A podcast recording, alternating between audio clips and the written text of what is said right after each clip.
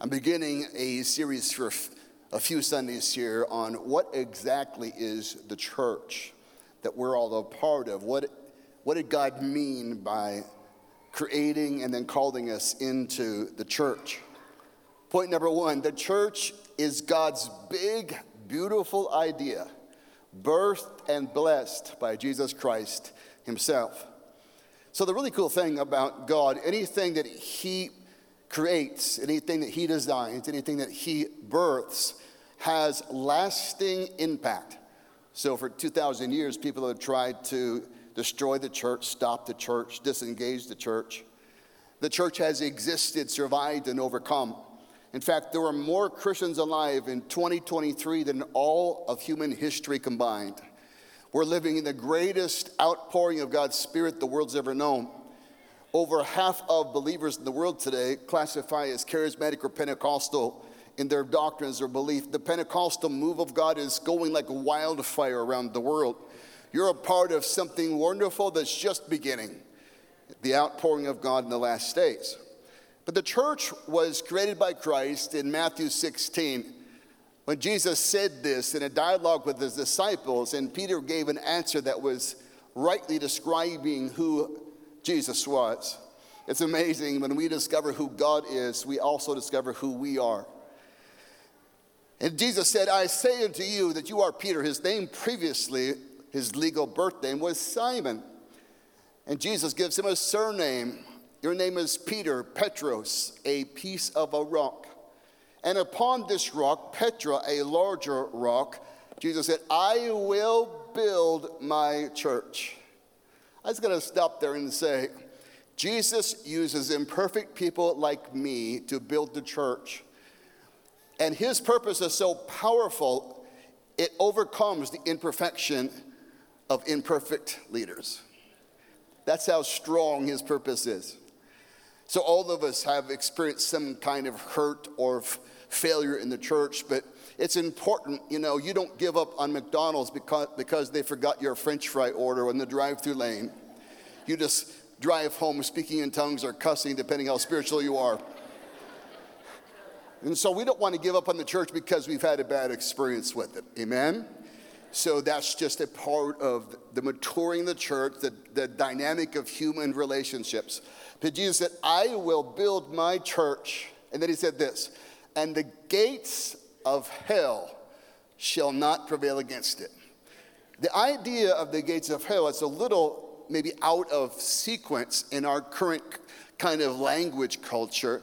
But the gates of hell, the Bible talks about gates as places of authority.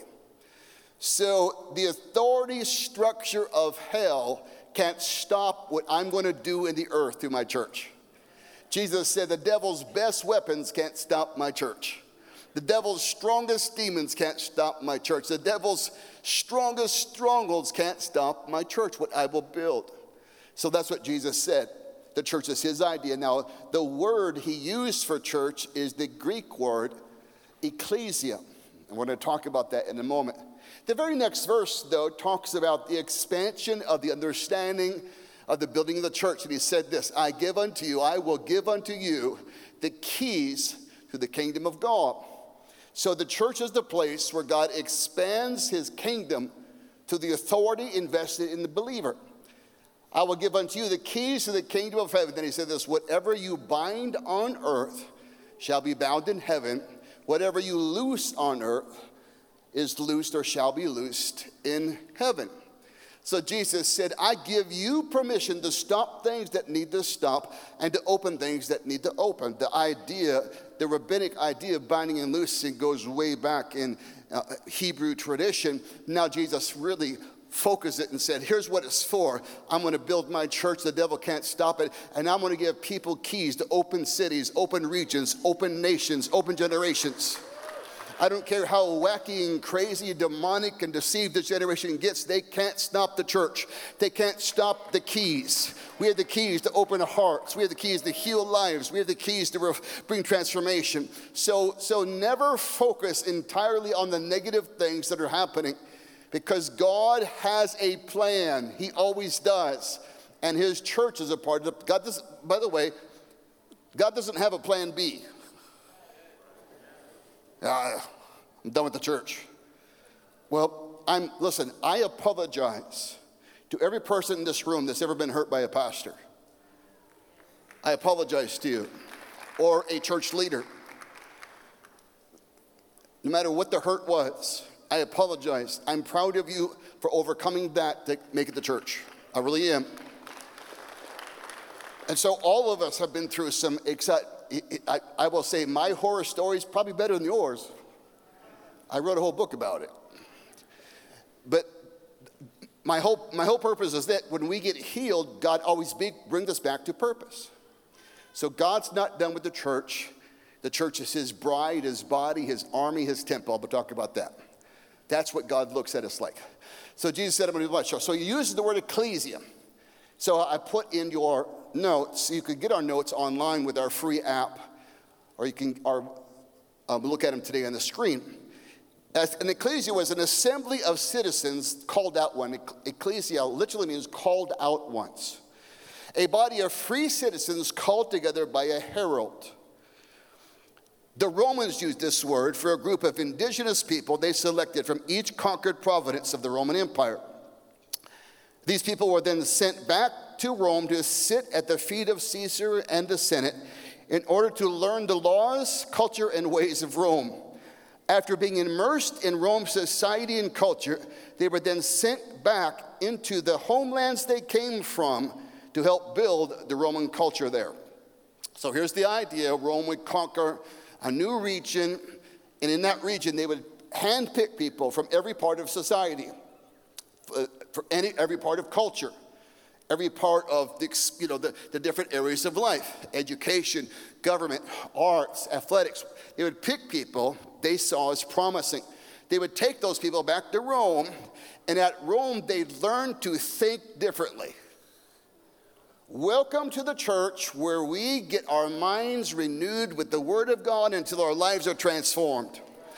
And so, when their minds had been renewed enough to think like Rome, to think like Caesar, to think like the Senate, to think like the culture, they would then send them back to where they came from. See, it's a mistake to view the church as a hiding place from the world when we're called to change the world. Jesus said, You're salt and your light. The world's dark because the church is dim. And so we're called to be this church.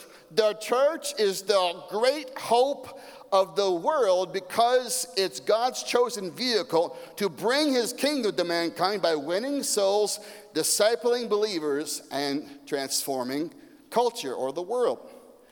So we're called, that's our little model here reach, train, send called the Win Souls, Disciple Believers, and then represent the kingdom of God in life, wherever we go in life, in the world. That's God's calling for every single believer. Point number two the church, by the way, every person in Phoenix, Arizona that has received Jesus Christ as their Savior and Lord is a part of the church. The church in the world consists of every believer in the world, even those that don't attend a local church. So every believer is a part of the church. It's important you think like that because we become so tribal so easy. You know, person, you know, we we belong to this. The, the good thing about my upbringing was my parents were Lutherans, and then they got saved. and then they, my dad got spirit filled and we got spirit filled. And so we, we, I, I grew up Lutheran. Then we went to a non denominational Pentecostal church. Then I went to a Foursquare seminary. And then I was an AG pastor. And say, people say, Pastor, what are you? I said, I'm like a mutt. I'm a little bit of 10 different things. I don't have any pedigree, but I'm really loyal and loving. You don't have to, I'm not going to bite you, okay? And, and, and so the good thing, I, I've had kind of a wide exposure to things. And so I, I was talking with some friends the other day, they were talking about, oh, uh, about the lack of Christians in, in Phoenix. And they said, oh, yeah, yeah. And, and, and I said, did you know there are 2 million Catholics in Arizona? And I said, don't you think there's a couple of them that are saved? The whole room got, a whole room of really prominent preachers. Oh, yeah. That's a possibility. We become so you know, so kind of myopic in our vision. Well, there are hundreds of thousands of wonderful Christian Catholics. The same with Lutherans and Presbyterians and Methodists, Baptists, whatever, whatever. There are people from all these different places. And then, you know, now we have a bunch of people that just coming out of the world, just, you know, bunch of saved pagans. They're like, yeah, praise God for the pagans. Point number two. The church is not a waiting room for believers until the rapture. The church is not a country club for the complacent. It's a heavenly designed training center for world shakers and history makers. My parents had a church in town. It's just the funniest story ever. It gets really cool, but my father was a businessman, and, and my uncle and cousin got saved. They were like 19 and 20. They were hippies in the 60s. Long, one was a dope dealer, one was a musician. They were very popular people. And when they got saved, our living room suddenly is filled with 70 hippies. And my dad called every church in town said, and said, Can I bring 70 hippies to church on Sunday? They all said no, unless the men cut their hairs, the boys cut their hairs, and the girls wear dresses. And my dad said, Yeah, that, that's going to happen maybe in the future, but they're not quite there. So by accident, you know, by, by necessity, we started a church called New Life Chapel. It grew to about 600 hippies. So my childhood prayer was, Jesus, please don't make me marry a hippie. you would pray that too if you grew up with 600 hippies. I've got some interesting stories. And, and so, you know, this, this um, amazing thing, miracle thing happened right here in town because the church was not ready for the harvest God was sending them. Oh. Okay, in Matthew 20, verse 16, Jesus said this phrase three times, but we'll, we'll, we'll quote it here twice. The last will be first, the first will be last. For many are called, but few are chosen. Matthew 22, 14, same verse, same words. Many are called, but few are chosen. Now, I've heard that scripture massacred. I've heard that scripture given as an excuse for unfruitful ministry? Well, you know, we're small because many are called, few are chosen. That's not what Jesus meant. Now, it may be true in that person. I'm not belittling small things. I've pastored small churches, big churches, middle sized churches. I get all of that. But Jesus said something intentionally that had dynamic meaning in the ears, meaning in the ears of those that heard it. Because this statement, many are called, few are chosen, was an adaptation of the mission statement of the Roman army. The highest and most noble position a man could have at the time of Christ was to be a Roman soldier. And each year in the spring, every man in the Roman Empire was invited to try out for the Roman army from all across their massive empire. They would gather at a place called Campus Martius, just outside of Rome, where they would be trained in every facet of a Roman soldier's combat and duty. While they're being trained by proven and experienced officers, they were also being watched and examined by leaders in the army. When a man successfully learned the many aspects of warfare, he would be tapped on the shoulder and said, You are chosen to be in the army. Everyone was called, but only those who developed the disciplines of, of war were chosen. Now, so here's what Jesus said that's what the church is. The church is not a love, uh, uh, the church is not a vacation carnival cruise. The church is a training center. So there's a different mindset between being on vacation or being in boot camp. You know, on vacation, I'll get up when I want to get up. I'll do what I want to do. I'll eat as many times as I want to. That's why I stopped going on cruises. You kidding me? It's like, it's, it's like a, the worst place in the world for fat people. We're on the cruise, they thought, oh, there's a midnight buffet. Is this heaven? Oh, a midnight chocolate buffet. I've gone to heaven. Yeah.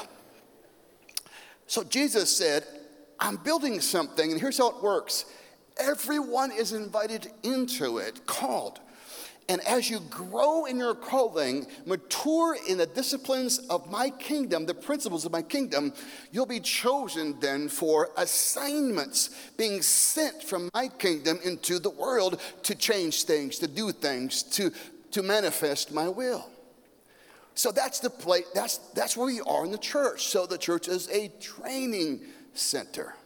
So so we have to change our mind. So, so we've all grown up in the system where we have clergy, paid professional ministers, and laity, people that pay them and let them work for them.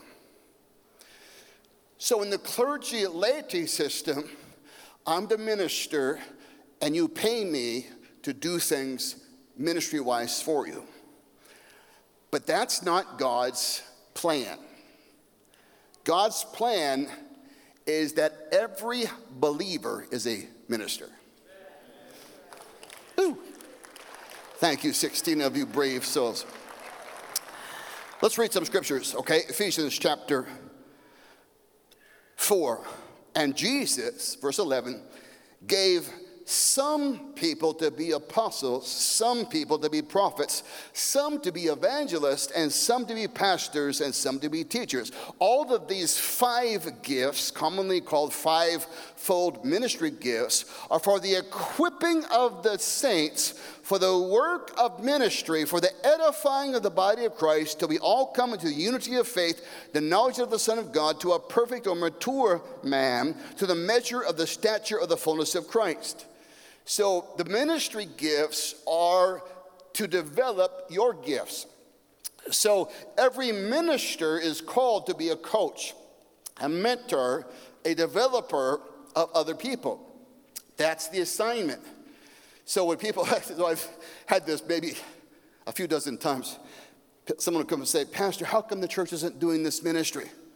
And I said, We were just waiting for you to show up. What do you mean? You're the minister. No, we're both the ministers. If you have the burden for it, you're supposed to do it. Don't put your burden on me and call it ministry. I'm going to do what God calls me to do. If it's stirred in your heart, you're supposed to do something about it. So if, uh, uh, uh, I'm, I'm, more delicate now about it, but people have come to me over the years and say, Pastor, I need to come pray for my, my relative at the hospital. They're sick. And I've, I've been hundreds of times to the hospital. But I've said this a few dozen times. I said, I can't go this week, I'm out of town. And I say, You go. Me? Me, little old me. You, you see, I don't have a big J, and you a little tiny J. I don't have a big Holy Ghost, and you a tiny little Holy Ghost. We have the same Holy Spirit. We're the same Jesus.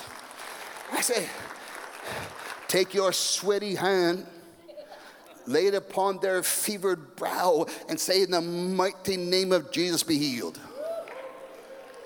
That's, that's how it works. Now, we don't mind. Pastor Kwame does it for us all the time. So we go to the hospital, visit all the time. Many times there's complexity, evangelism, comfort, counsel, all kind. I get that. But my point is this. We've the church has been handicapped from fulfilled purpose because we're not we're, we're not attached to our original design. And our original design is everybody does something. See, Jesus, and I'll talk about this in the weeks to come, but one of the comparisons to the church is we're the body of Christ. And Paul goes in the beautiful detail.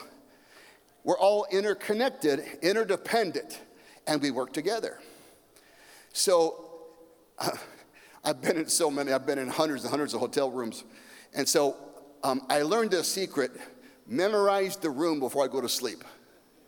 Because if I have to get up in the middle of the night to go to the restroom and I'm unfamiliar with the room, the chances of me speaking in tongues really loud is going to happen. Because I might introduce my pinky toe to a piece of furniture in that room. And I have found the pinky toe hurts like crazy. When my pinky toe is hurting, my elbow's hurting, my ears hurting, my eyebrows are vibrating, my whole body, ah, what just happened? What just, I feel it all the way up to my head. And, and see, we're a body, we feel each other's pain, we celebrate each other's victories, and we minister to each other. We minister to each other. We, we coordinate a beautiful connectedness of ministry. That's what the body of Christ is. So these five gifts so here's a simple definition I came up with this week Apostles are builders. Now, it's important because some of you come in a background where you were taught a, about uh, about, about things ceasing, about cessationism, which teaches that these gifts have passed away, miracles have passed away, uh, casting out demons passed away, speaking in tongues passed away. Like, like all these things passed away, the Bible never says that. And there's such an exaggerated, contorted way to get to this. The Bible says Christ gave the church apostles, prophets, evangelists, pastors, teachers. On the earth today, there are apostles, prophets, evangelists, pastors, and teachers. In this church, those gifts are here. So it's important because when we when we reject God's plan, we, we forfeit half of the agency of the equipping power of heaven to bless our lives. So we want it all. So apostles are builders, prophets are revealers, evangelists are gatherers, pastors are nurturers, and teachers are instructors. Now that's really a oversimplification but I wanted to lock into your mind, all of them are different. Okay? Like your hand, apostles, the thumb touches all the other fingers. Apostles coordinate the function of the hand. Pointing finger, every finger has a, a purpose, the prophetic, etc. So, so these gifts are in the church to equip the church for what? Work, work of ministry. Every, or to fulfill destiny to accomplish God's will and purpose for our lives. Can I have an amen? amen? Let me go through them. First off, with the apostles. So, this is really important because there is in the Bible another, in by using the word apostle, there is a rich heritage given to us of meaning. In 1 Corinthians chapter 12, the Bible says this often the best way of interpreting something is through the Bible itself. The Bible interprets itself. 1 Corinthians 12 28 says, God has appointed these in the church first apostles, second prophets, third teachers, after that, miracles, gifts of healing, helps, administrations, variety of tongues. So the idea of this is not, it's not first in importance, it's first in primary authority and responsibility. The apostle is not more important than the teacher, but the apostle, the apostle is accountable to God for the leadership of the other ministries. So I, I was talking with my son Matthew, who was an all state point guard for three years uh, in high school. And I said, you know, apostles kind of like a point guard. And they develop all the other talent on the team. They recognize roles and they help players fulfill it. They do things themselves, but the real sign of an apostle is the raising up of ministries, the planning of churches, the equipping of other ministry gifts, etc. So God's appointing the gift. Now, here's, here's something so wonderful when I found this a few years ago. It really expanded my understanding of the apostolic role. An apostle, Christ, you know, the 12 apostles, Paul expands it, but an apostle was a Roman army general. So when, he, when that word was used, it had a cultural connection and a meaning who was specifically trained and tasked to bring Roman culture to newly conquered regions of the Roman Empire. Roman law, architecture, culture was to be developed in these regions until they looked like Rome. So, what did the apostle do? He took the ecclesia and changed the conquered areas to look like Rome. So, when you travel across Europe, you'll find all the way in faraway places Roman architecture still standing because that was one of the assignments of an apostle. Make these cities look like Rome make them think like Rome, make the art express like Rome, make the laws mimic Rome. So all parts of culture were to look like it. Now, here's where it gets so exciting because the, the, the apostles' assignment is to transform regions to look like heaven. Thank you, three people. What, what do you say? I, he said to us, when you pray, pray like this Our Father in heaven, holy is your name. Your kingdom come, your will be done on earth, just like heaven.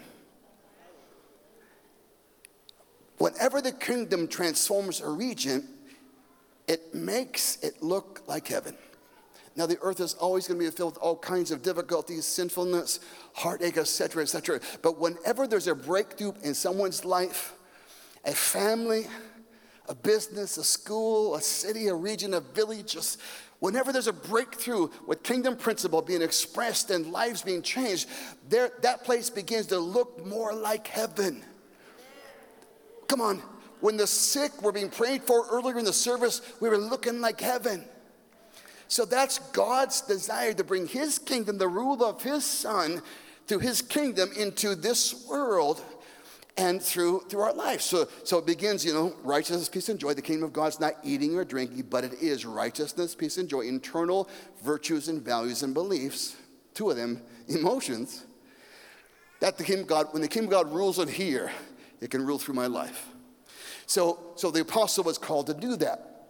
And, and so it's it's a big thing because a person with a real apostolic gift um, can be pastoral, they can be prophetic, they can have other kinds of expressions of that gift, but they're gonna, their whole life, they're gonna wanna keep taking territory for Jesus. Their whole life. Come on.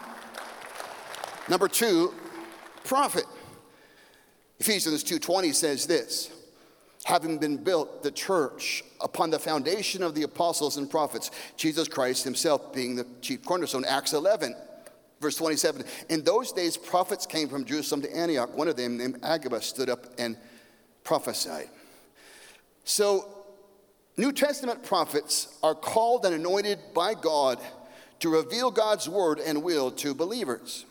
Now, here's where it gets kind of exciting when it comes to prophets because we've had a resurgence a rebirthing, a renewal, a restoration, a prophetic ministry, earth, which I'm so grateful for. So I grew up in our, my folks' church. My, my parents loved the prophetic, and we had literally like, like the who's who of prophetic people came to our church. So in the 60s, 70s, and yeah, 60s and 70s, when I was still in their church, um, the, the prophetic people we had who were famous people they all had the same traits. They were rude, they were rough, they were uncompassionate, if that's a word, not unloving. They were non pastoral. And, and so everyone in the community, the church community, said, well, that's just the temperament of a prophet. But I'm like 14 years old. And I said, no, they're just jerks. I did, a, I did a prophetic conference a few months ago, and my, my, my sermon title was Don't Be a Jerk. That didn't go over good there either. Well, what are you saying? Well, there's hardly anything more damaging to the body of Christ than an unhealthy person with a powerful prophetic gift. I mean, they just wreak havoc because their gift is there's legitimate uh, anointing in it, but the, their toxic part of their soul defiles their gift and it causes so much pain.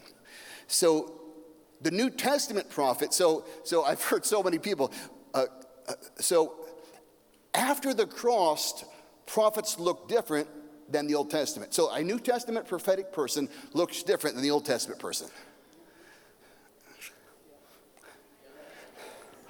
Come on prophet's so grouchy. The youngsters make fun of him for being bald. He commands bears to come out of the forest and eat them alive. And God did it. And if you're not careful, you'll, you'll move into the dark side and start commanding people to die because you think you're prophetic, but you're really functioning in witchcraft, sorcery, divination, and demonic powers. In the New Testament, prophets are builders, the edifying of the church. Prophets work in conjunction with apostles. Every prophet that's not connected to a pastoral leader, a apostolic leader, almost always gets weird, overbalanced. Why? Because they don't see things that are balanced. They're not called to. Everything's urgent. Everything's now. Everything's black and white. We got to do something. I know we do. Let's just pray. And we got to do it now. Yeah, yeah, yeah. Calm down. Anybody got some tape? Tape their mouth shut for a second. So the prophetic gift is important, it's essential. And prophetic, they reveal God's purpose. Number three, evangelist. So my parents, like I said, were my, my dad was a deacon in Abiding Savior Lutheran Church in South Scottsdale. And I think his name was Eldon Priest. A businessman came from Campus Crusade for Christ and was doing an after church presentation. So, morning church service, then Campus Crusade's there for this guy. Mr. Priest took our family through the four spiritual laws. My dad sat there, it was so clear. And he raised his hands to receive Christ as his Savior. He was, he was not saved, even though he was in the church, because the plan of salvation was never made clear to him. The same day my parents were saved, they went with that man on Scottsdale Boulevard to, to soul win. Because part of the assignment of an evangelist isn't just to save people, it's to make you hungry to be a soul winner too is to anoint you. Every believer in America should be a soul winner. And we need evangelists. So part of now we're seeing a resurgence of evangelistic voices because we need them. Not to do all the work for us, but to stir the passion for souls in us. Okay? And to give us all kinds of things. So it's important because some uh, beautiful things are about to happen. So Evangelists are called and anointed by the Holy Spirit to win souls, equip believers to do the same thing. Got to speed up. Pastors. So, a pastor are called by the Holy Spirit to care, feed, and lead the local church. Pastors are essential to the discipling, maturing of believers. So 1 Peter 5 says this To the elders that are among you, I exhort, also being a fellow elder and a witness of the sufferings of Christ, and a partaker of the glory that will, will be revealed. Shepherd the flock of God which is among you serving as overseers, not by compulsion, but willingly, not for money, uh, financial gain, but eagerly. Not being overlords over the people entrusted to you, but being examples to the flock. So, in leadership, the best method of leadership is by example. Is by example. So, pastors are encouraged to do it before you tell other people they should do it too. You with me? So whenever there's a dichotomous, whenever, whenever a preacher pretends to be some, something in public he's not in private, he's like tearing his soul apart. He's creating a whole different world of pretension, dishonesty, and really sickness in his soul. So our job as pastors is to show by example how to follow Christ, how to love our wives, how to raise kids, how to do, how to do life, okay? That's number one leadership by example. And pastors are people in the church that have the gift of caring for people. So a, a pastoral person doesn't have to be a great preacher, they don't have to be a great, they just are a great encourager and lover of people and a great disciple of people, okay? And pastors, are important. Our church filled with beautifully pastoral hearted people. Lastly, teachers. Teachers are called by the Holy Spirit to receive revelation, the revelation and truth of God's word, and then systematically teach these principles to the church. So God's appointing the church, 1 Corinthians 12, apostles, prophets, thirdly, teachers. So teaching is important. Now, so what does a teacher do? A teacher, so a great example on our staff is Pastor Eddie. Where, where'd he go? There he is. I got, had to get close enough to see him. There he is. So Pastor Eddie is, he's real detailed. Pastor George is a great teacher too. So line upon line, just going through things. You with me? You know who's not like that? Me. You with me? I'm going, I'm going fast. What's next? Eh, come on, let's do this. So the prophetic side of me, you know, keeps pushing me in. So teachers help us get it right. You, you with me? It's one thing to be commanded, go learn how to drive. It's another thing to teach someone how to drive. So the teacher helps people grow in the practicum, the systematic understanding of God's word. It's so important because without, without kind of the proper dialogue of teachers in the voice of a local church, there'll be, there'll be always some kind of overbalance. Dr. McCrae, one of the best teachers in the whole world we've ever had, okay? Great teacher. Same with Pastor Judy, great teachers. So we have people that genuinely have that gift. My, my friend, my friend Bill Johnson's a great teacher, just so in depth. And we, we were discussing how we write books. So I'm prophetic. So, so my gift would be I'm an, I'm an apostolic prophet. When I leave this church, I'm, I'm known and, and I function in a prophetic gift, okay? So, anyways, we're talking about writing books, and I'm finishing up my 20th book right now. And uh, so we're talking about writing books, and he said, Well, he said, when I write a book, I probably go through 8, 10, 12 drafts of it. I said, What? He said, How do you write books? I write it.